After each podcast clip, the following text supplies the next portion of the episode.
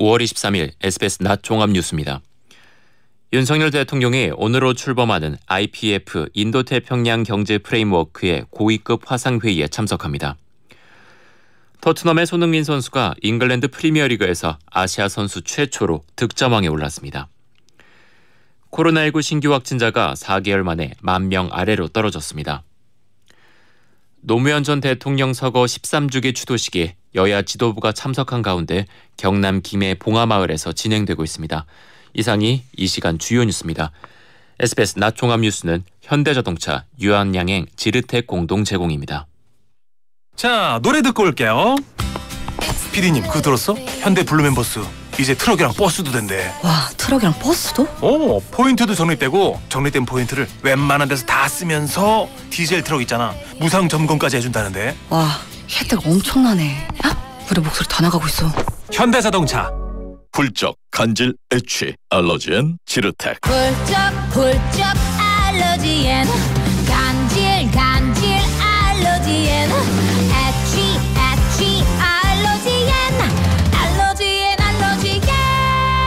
알러지엔 지르텍. 유한양행. 수입 한국 유시비제약 오늘 오후 미국이 주도하는 다자 협의체인 인도태평양 경제 프레임워크 고위급 화상회의가 열립니다. 윤 대통령은 경제 통상 룰을 만드는 과정인 만큼 참여해야 한다고 강조했습니다. 최고은 기자의 보도입니다. 윤석열 대통령은 오늘 오후 인도태평양 경제 프레임워크 고위급 화상회의에 참석합니다. 인도 태평양 경제 프레임워크는 미국 주도로 출범하는 글로벌 공급망, 디지털 경제, 탈탄소 등을 논의하기 위한 다자 협의체로 한국, 일본, 호주, 뉴질랜드, 싱가포르 등이 창립 멤버로 참여합니다.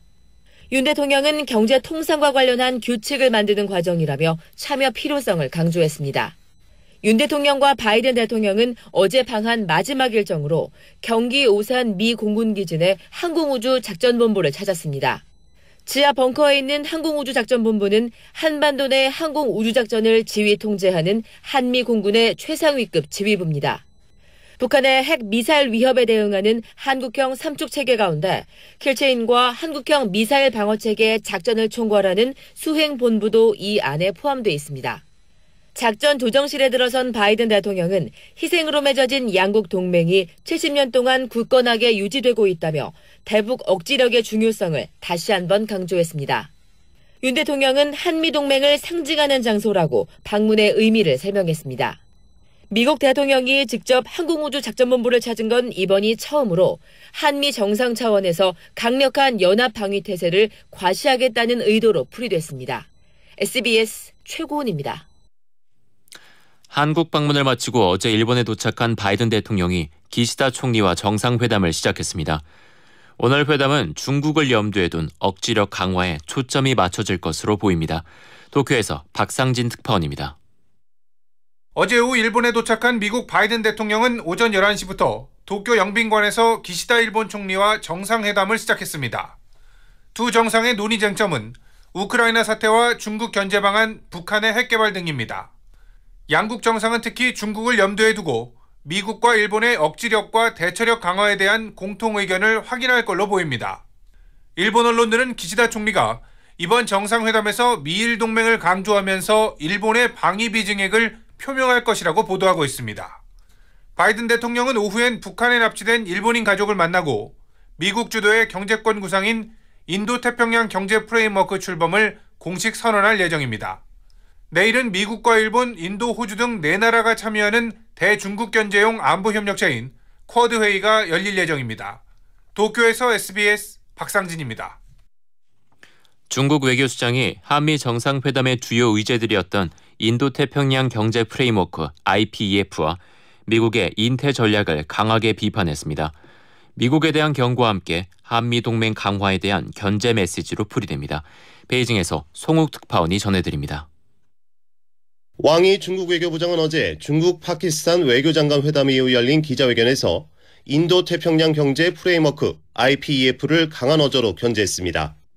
왕 부장은 분열과 대항을 만드는 도모에는 반대한다고 밝히면서 IPEF가 미국의 지역 경제 패권을 지키는 정치적 도구가 돼 특정 국가를 의도적으로 배제한다면 그 길은 옳지 않다고 주장했습니다.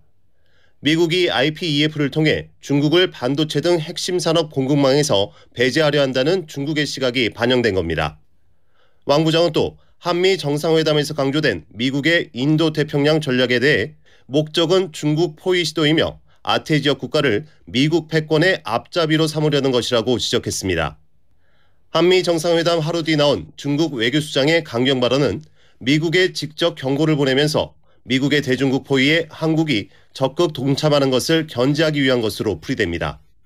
중국 관영 매체들은 전문가를 인용해 한미 동맹의 격상은 한국이 미국과 함께 중국을 억제하겠다는 의미라며 한국 외교 전략의 중대한 변화는 대가를 치를 수 있다고 경고했습니다. 박진 외교부 장관은 IPEF는 중국 견제용이 아니며 중국이 규범과 질서에 같이 참여해서 갈 수 있도록 유도하는 역할을 한국이 할 수 있다고 밝혔습니다. 베이징에서 SBS 송욱입니다.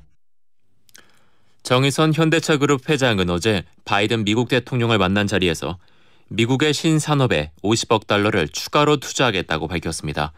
앞서 그제 발표한 55억 달러 규모의 자동차 공장 설립 계획과 함께 총 105억 달러 규모입니다. 전현남 기자입니다. 바이든 미국 대통령과 정의선 현대차그룹 회장이 본 면담에 앞서 짧게 이야기를 나눈 뒤 연단을 향해 나란히 걸어 들어옵니다. 정 회장은 자유주행 소프트웨어, 인공지능 등 미국의 미래 신산업 분야에 50억 달러를 투자하겠다고 밝혔습니다. 그제 미국 조지아주에 55억 달러 규모의 전기차 전용 공장 등을 짓겠다고 발표한 데 이은 추가 투자 방침입니다. 현대차 그룹이 바이든 대통령 방안에 맞춰 발표한 미국 투자 규모는 모두 105억 달러, 우리 돈으로 13조 3천억 원에 달합니다. 지난해 5월 발표한 대미 투자 규모보다 31억 달러 많은 수준입니다. 현대차 그룹의 미국에 대한 대규모 투자를 통해 국내 생산 증가와 고용 창출 등 국내 경제에도 선순환을 일으킬 수 있을지도 주목됩니다. SBS 전연남입니다.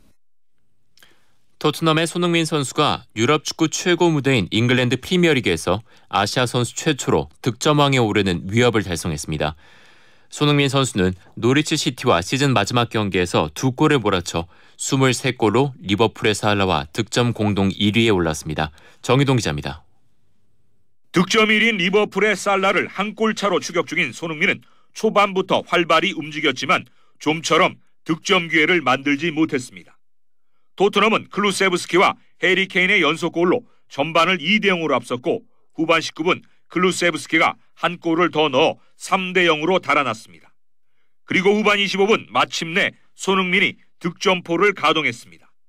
모우라가 찔러준 공을 오른발 슈팅으로 연결해 리그 22호 골을 터뜨렸습니다.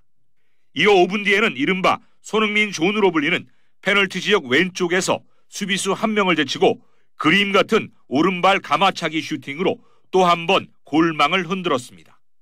22호, 23호 골을 몰아친 손흥민은 동료들의 뜨거운 축하 속에 두 주먹을 불끈 쥐고 환호했습니다. 손흥민은 울버햄튼전에서 한 골을 넣은 살라와 결국 공동 득점왕에 올랐는데 유럽 최고 무대로 평가받는 프리미어 리그에서 아시아 선수가 득점왕에 오른 것은 손흥민이 처음입니다. 아쉽게 단독 득점왕은 무산됐지만 손흥민은 올 시즌 리그에서 페널티킥 없이 필드골로만 23골을 터뜨려 세계 최고 공격수 중 한 명임을 다시 한번 입증했습니다. 손흥민의 활약 속에 5대0 대승을 거둔 토트넘은 4위를 확정해 유럽 챔피언스 리그 출전권을 획득하는 기쁨을 안았습니다. 손흥민은 경기 후 시상식에서 득점왕에게 주어지는 골든 부츠를 받고 환하게 웃었습니다. 최고의 시즌을 보낸 손흥민은 이달 말 축구 대표팀에 합류해 브라질전을 포함한 벤투호의 평가전에 출전할 계획입니다. SBS 정희돈입니다. 박항서 감독이 이끄는 베트남 23세 이하 축구 대표팀이 동남아시안 게임에서 2회 연속 금메달에 목에 걸었습니다. 베트남은 하노이 미린 국립 경기장에서 열린 동남아시안 게임 남자 축구 결승전에서 태국을 1대 0으로 꺾었습니다. 2019년 직전 대회에서 정상에 오른 베트남은 박항서 감독과 함께 사상 처음 2연패를 달성했습니다. 박 감독은 이번 대회를 끝으로 23세 이하 축구 대표팀 지휘봉을 내려놓고 성인 대표팀에 집중합니다. 노무현 전 대통령 서거 13주기 추도식이 조금 전 오후 2시부터 경남 김해 봉하마을에서 열리고 있습니다. 주도식엔 오늘 오전 취임식을 마친 한덕수 국무총리가 정부 대표로 참석하고 대통령실에선 김대기 비서실장과 이진복 정무수석 등이 함께합니다. 여당인 국민의힘에서는 이준석 대표와 권성동 원내대표 등 당 지도부가 봉하마을을 방문했습니다. 더불어민주당은 윤호중, 박지원 공동비상대책위원장과 박홍근 원내대표, 이재명 총괄선거대책위원장 등 지도부가 대거 참석했고 문재인 전 대통령도 5년 만에 직접 추도식 참석을 위해 일찍부터 봉하마을을 찾았습니다. 오늘 추도식은 노무현 전 대통령이 바란 소통과 통합의 민주주의를 향해 나아가자는 취지로 기획됐습니다. 코로나19 신규 확진자가 어제 9,975명 발생해 4개월 만에 만명 아래로 내려갔습니다.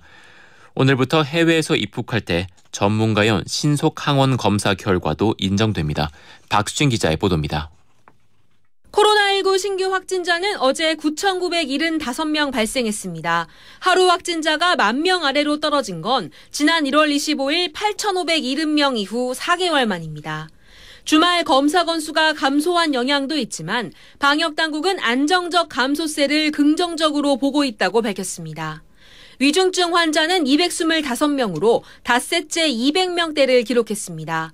사망자는 전날보다 32명 감소한 22명으로 누적 사망자는 23,987명, 치명률은 0.13%입니다.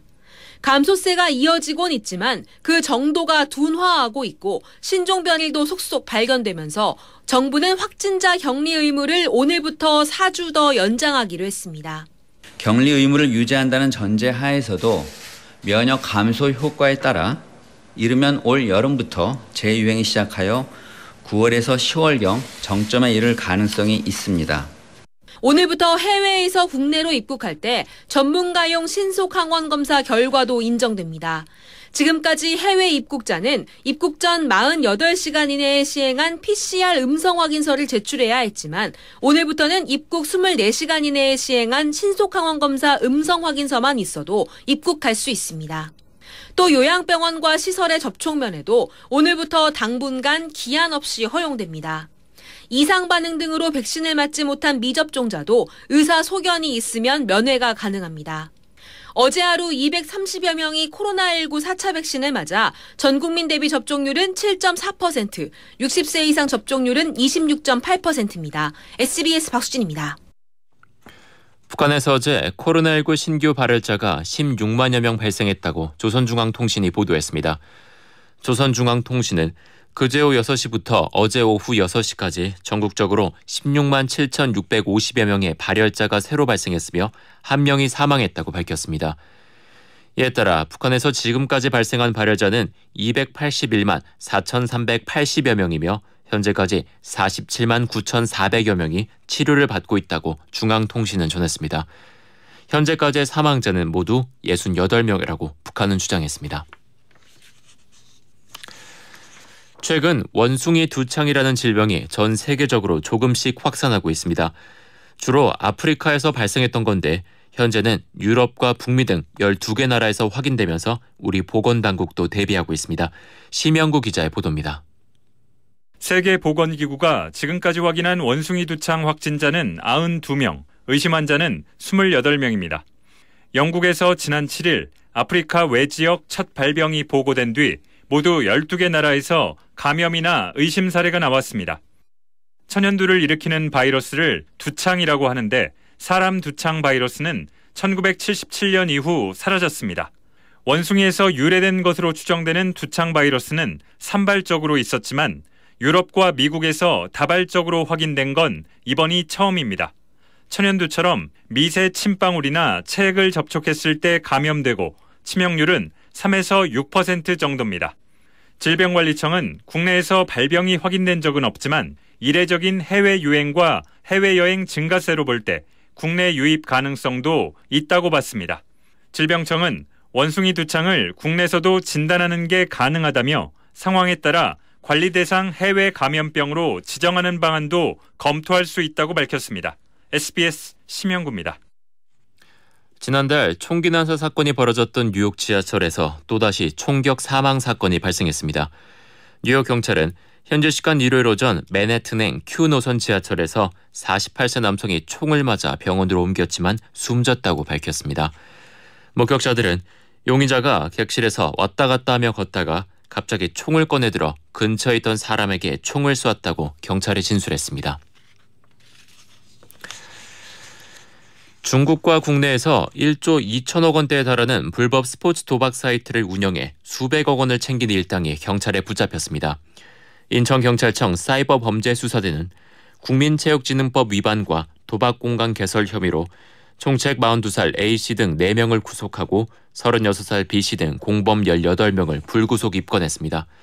이들은 2018년부터 7월부터 지금까지 이들은 2018년 7월부터 지난달까지 인천과 대구 등지에서 불법 스포츠 도박 사이트 14개를 운영해 총 570억 원을 챙긴 혐의를 받고 있습니다. 한부모 가족 10명 중 8명은 여전히 양육비를 받지 못하고 있는 걸로 나타났습니다. 이어서 날씨를 양태빈 기상캐스터가 전해드립니다. 오늘은 올해 들어 가장 덥겠습니다. 서풍이 불어들고 열기가 쌓이면서 서울의 낮 기온이 무려 30도까지 뛰어오르겠는데요. 대전도 32도, 상주는 33도로 남부지방은 특히 한여름 더위가 기승을 부리겠습니다. 이러한 때이른 더위는 내일과 모레까지도 더 이어지겠습니다. 더위 속에 공기질도 탁해졌습니다. 서풍을 타고 국외먼지가 함께 유입되면서 현재 서쪽 지방의 초미세먼지 농도는 나쁨 수준을 보이고 있습니다. 오늘 수도권을 중심으로 종일 먼지가 남겠습니다. 하지만 하늘 자체는 맑은 편입니다. 현재 구름만 조금 지나고 있습니다. 오늘 별다른 비나 눈 예보는 없겠습니다. 한편 동해안에는 건조주의보도 이어지고 있습니다. 낮 최고 기온은 서울이 30도, 광주 30도, 강릉은 28도까지 오르겠습니다. 목요일 오전에는 중부지방에 비가 살짝 내리면서 때이른 더위가 물러나겠습니다. 날씨였습니다. 시황입니다. 코스피가 하락하고 있습니다. 오후 2시 현재 코스피는 전 거래일보다 1.36포인트 내린 2637.93을 기록하고 있습니다. 의약품, 운수창고